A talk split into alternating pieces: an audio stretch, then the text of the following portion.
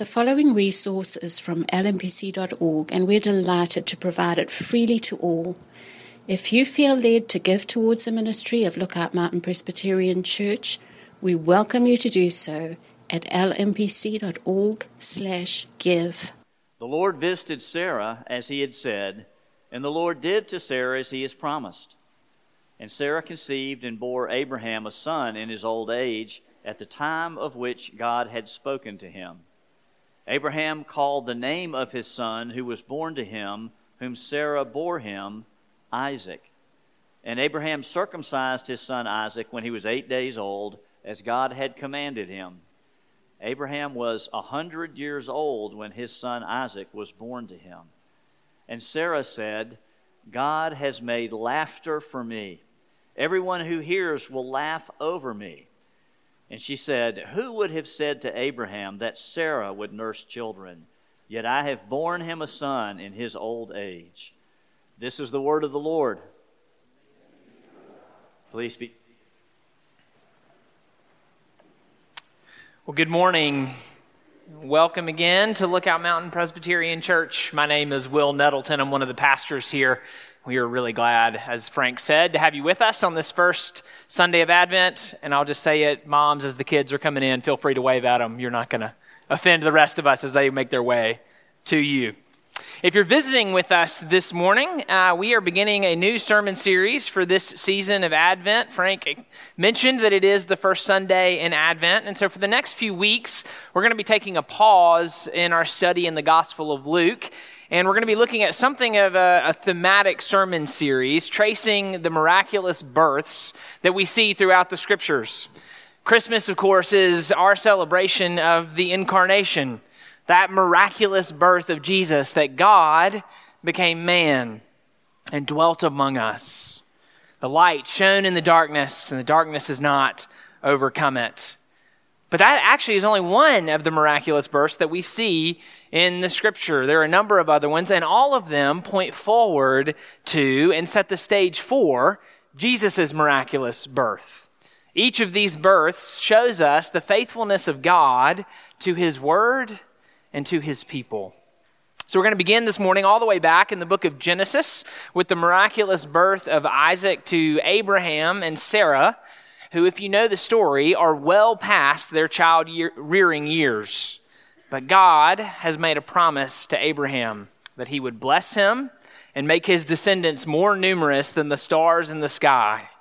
And he has promised him that through his offspring, the whole world would be blessed. And so God is going to keep his promise to Abraham and to Sarah because he is a God who always keeps his promises. So you can see our outline there in your bulletin this morning. First, we'll look in verses 1 and 2 at a promise fulfilled. And then in verses 3 through 7, a faithful response. It's our roadmap and how we'll try to navigate the text together. So before we set out, let me pause and we'll pray. We'll ask God's Holy Spirit to bless our time in His Word together. Let us pray.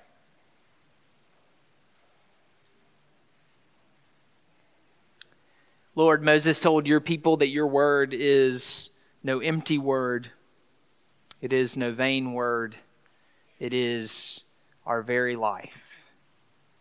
You have promised that when it goes out from you, it does not return to you void, but accomplishes every purpose that you have for it. And so, whatever purpose you have for this word this morning, Lord, we ask that you would accomplish it. Holy Spirit, would you give us ears to hear, hearts that long to know you and to follow you? And pray the words of my mouth and the meditations of all of our hearts would be pleasing to you, our rock and our Redeemer. It's in Jesus' name that I pray. Amen. Well, Advent, this season, is about waiting. And if you are anything like me, waiting is hard do not enjoy waiting. Uh, in his book, How to Inhabit Time, James K.A. Smith talks about watching his adult daughter and his son in law go through the process of buying a house. And he talks about that common experience of watching them go in, you know, searching, hunting for a house in their price range in a neighborhood they wanted to live in, going through, making an offer, and just being rejected time and time again, constantly being outbid by someone else. Until finally, one day, they found a house, they made an offer, they prayed, they waited, and they heard back that it had been accepted.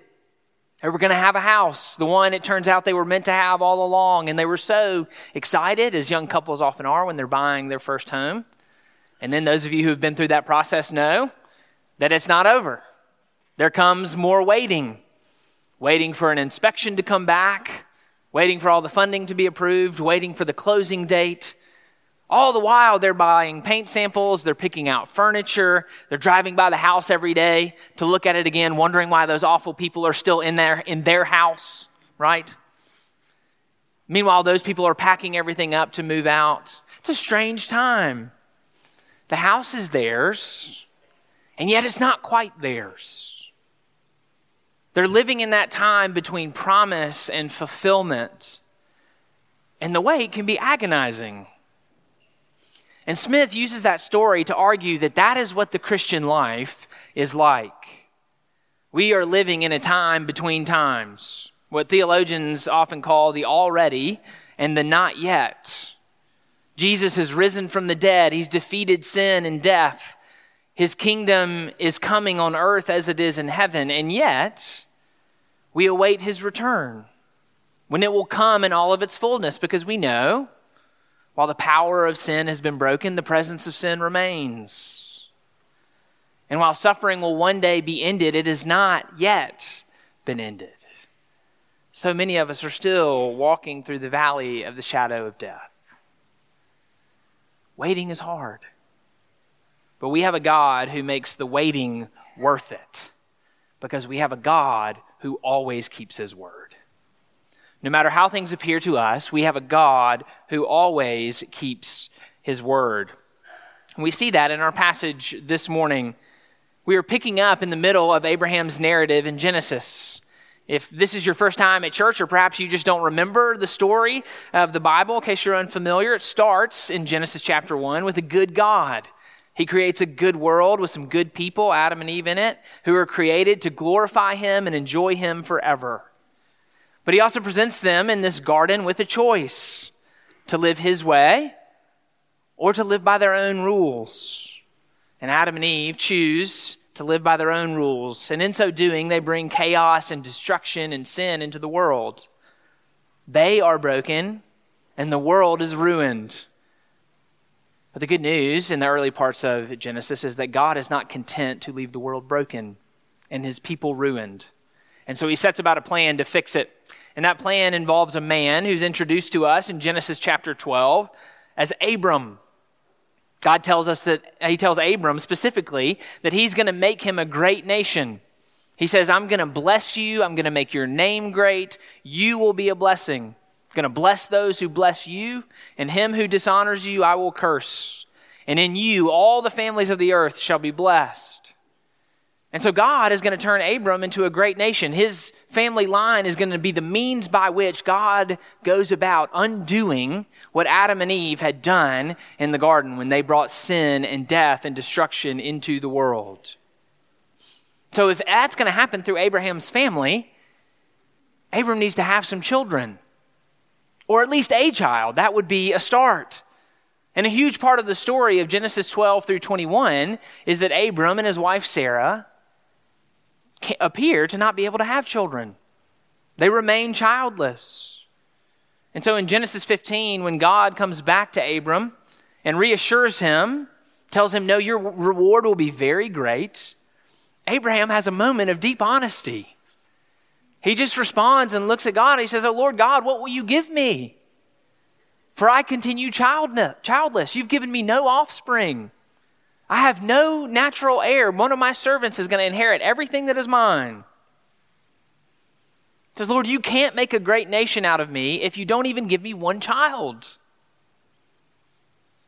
And the Lord reassures him. He says, You shall have a son.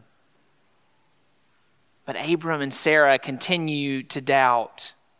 And so instead of trusting God to provide, they take matters into their own hands, just like Adam and Eve did in the early parts of Genesis, Abram and Sarah decide to live by their own rules. Sarah gives her servant Hagar to Abram and says, Look, apparently I can't give you children, so have a child with her. And we'll raise him as our own. Maybe that will be the child that God will use. And God again comes to Abram and tells him, No.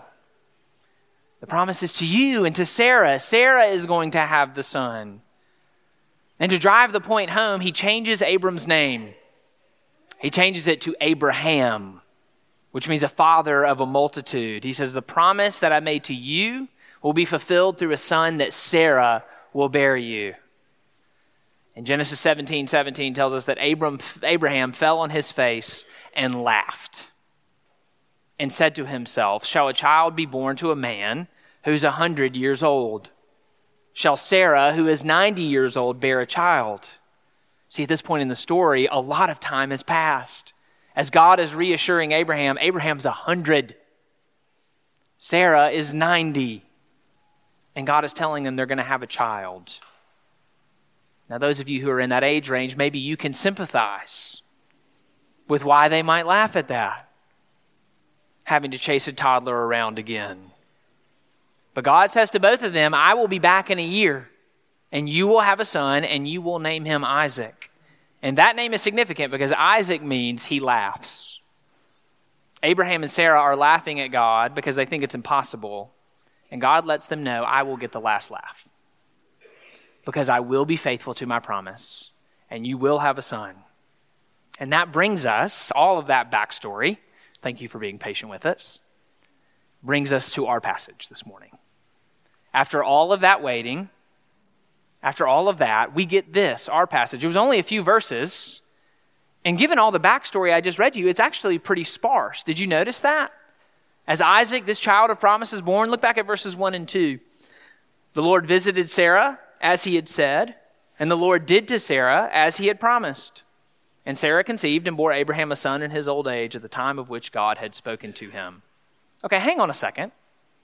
After all this fanfare about this child, this miracle child born to a 90 year old woman and her 100 year old husband, the child of promise through whom God's going to make Abraham a great nation and bless the world, that child is born, and this is all we get?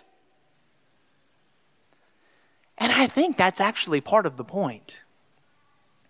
Over and over again, the author points out, Moses points out, that God did this just like he said he would. Did you notice that? Verse 1 the Lord visited Sarah as he had said. And the Lord did to Sarah as he had promised. Verse 2 Sarah conceived and bore Abraham a son in his old age at the time of which God had spoken to him. It is almost as if the narrator is saying to us, Oh, are you surprised? Are you surprised that God did what he said that he would do? This is the point. God always keeps his word, he is always faithful. He always finishes what he starts. It may look impossible. It may take way longer than we want, but he will always keep his word. Think about Abraham and Sarah waiting all of those years to have that child. Think about Israel later in the Old Testament story, waiting all of those years for the Messiah to come. And yet, in the end, God did exactly what He said that He would do. He kept his word. I mentioned at the beginning this morning that we are a people living between the times. We're awaiting people. But the good news that we see from this passage is that we can wait expectantly and with hope because we have a God who keeps his word. And so that means with the psalmist, we can say, even though I walk through the valley of the shadow of death, I will fear no evil. As we suffer we can endure, not pretending that it's not real, but holding on to God in the midst of it, because He has promised that He will put an end to pain and suffering and death, that He will wipe every one of our very many, very real, very earnest tears from our eyes. That's what the end of the Bible tells us, that there's going to come a day where God is going to come and He is going to wipe the tears from your eyes. The Psalms tells us that God collects our tears in bottles. Is not that our suffering means nothing to him. He has suffered with us, and he keeps his word. One day it will end. One day it will be over so we can endure because God keeps his word. That means that those of us who are struggling with our slow growth, our ongoing struggle with sin, we can take heart because the scriptures tell us that he who began a good work in you will bring it to completion at the day of Christ Jesus our Lord. And so, you, if you are struggling to be the person that God is calling you to be, if you are struggling to follow Jesus, you can again repent this morning. You can again make fresh efforts at pursuing holiness, knowing that God is going to keep his word. He has promised you that he is going to make you into the image of Jesus, and he will do it. That God keeps his word also means that those of us who look around at our culture and worry about the decadence and the sin that we see, and we worry about the future of the church within it, we can take heart. We can take heart because Jesus said that he will build his church, and the gates of hell will not stand against it. So we can share the gospel with our neighbors. We can invite our friends to church. We can continue doing the things that Christians do, talking about Jesus, extending the hope of the gospel to others. We can keep doing that knowing that God is faithful. He is going to build his church. He always finishes what he starts. And so we don't have to be afraid. God is faithful. What Abraham and Sarah experienced in this passage is God doing exactly what he said that he would do. And it draws from Abraham and Sarah a response because they go to do exactly what God has asked them to do, which is right. That's how we ought to respond to God's faithfulness. So let's turn our attention to verses 3 through 7 and just look briefly at the response of Abraham and Sarah, who respond with wonder and obedience. Look back at verse 3 with me. Abraham called the name of his son who was born to him, whom Sarah bore him, Isaac. And Abraham circumcised his son Isaac when he was eight days old, as God had commanded him. So Abraham has experienced a God who does exactly what he said he would. And so Abraham decides that he should do exactly what God told him to do. God had told Abraham back in Genesis 17, You're going to have a son by Sarah. You will name him Isaac. And just like every male born in your house, he's to be circumcised. And so verses 3 and 4 tell us Abraham does exactly both of those things. Calls the name of his son who was born to him, whom Sarah bore to him. You like how Moses keeps repeating that? Keeps bringing it home. God did it exactly how he said he was going to do it.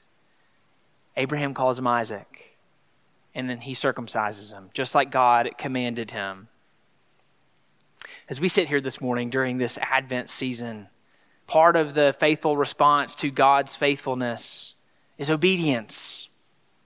We ought to do what he commands. Jesus told his disciples, If you love me, you will follow my commandments. So, obedience is one part of our faithful response to a God who is faithful to his word. But Sarah shows us another crucial part. She shows us wonder and joy. Look back at verses 6 and 7. And Sarah said, God has made laughter for me. Everyone who hears will laugh over me. And she said, Who would have said to Abraham that Sarah would nurse children? Yet I have borne him a son in his old age. Can't quite see it in English, but there's a lot of Hebrew wordplay going on here. I mentioned earlier that Isaac's name literally means he laughs. It's a play on the fact that both Abraham and Sarah laughed when God told them they would have a son in their old age. And it's easy to look at what Sarah says here and think perhaps she's saying everyone's going to laugh at me. But I think given the context of the passage, it's better to read it everyone is going to laugh with me. Everyone's going to see God was faithful. God did this miraculous work through people who had no business bearing a child. God was faithful. Abraham and Sarah had laughed in, in, in cynicism and insecurity. But now Isaac is here, and their laughter has a very different sound. What Sarah is expressing here is wonder and joy. Can you believe that God has actually done it? Can you believe that He has really done it? Have you ever had that moment when good news just laid you out? You ever had that moment? Students, perhaps you got into the school, or perhaps when you were a young adult, you got the job you thought you weren't going to get. Or perhaps you walked a very hard road and you found out the cancer went into remission. Or you found out after years of waiting that you were pregnant. And when you found out, it hit you like a freight train. And you had a moment where you cried and you laughed in wonder and in joy. You had barely dared to hope that this was possible, and it came true. And you laugh in that moment because you cannot believe it's real. As we go into the Advent season, what I hope you see from this passage, from all of these miraculous birth passages, and indeed from the birth uh, story of Jesus himself, is that the thing that we have barely dared to hope possible has come true.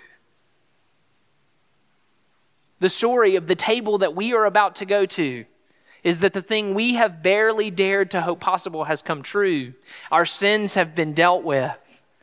We can have relationship with the God who made us, the one with whom we were made to have relationship, whom we had no hope of relationship with in our flesh, that a way has been made back, that our sins have been dealt with, that he became a man, a baby first, that he lived the perfect life of righteousness that we could not live, that he died the death for sin that we ought to have died, and that he rose again from the dead.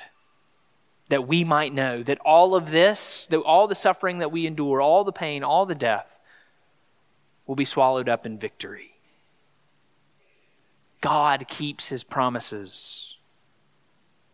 When was the last time that you marveled at the wonder of the gospel? When was the last time that you found yourself laughing, tears of joy in your eyes, that God has called you to Himself, that He has made provision for you in the person and work of Jesus Christ, that your Father has welcomed you home? Our God has kept His word. He kept it to Abraham and to Sarah and they responded in obedience and in joy. He has kept his word to us. Let us respond in obedience and wonder and joy. Let us go out following our King with everything we have. Amen. Let me pray as we prepare to come to the Lord's table together.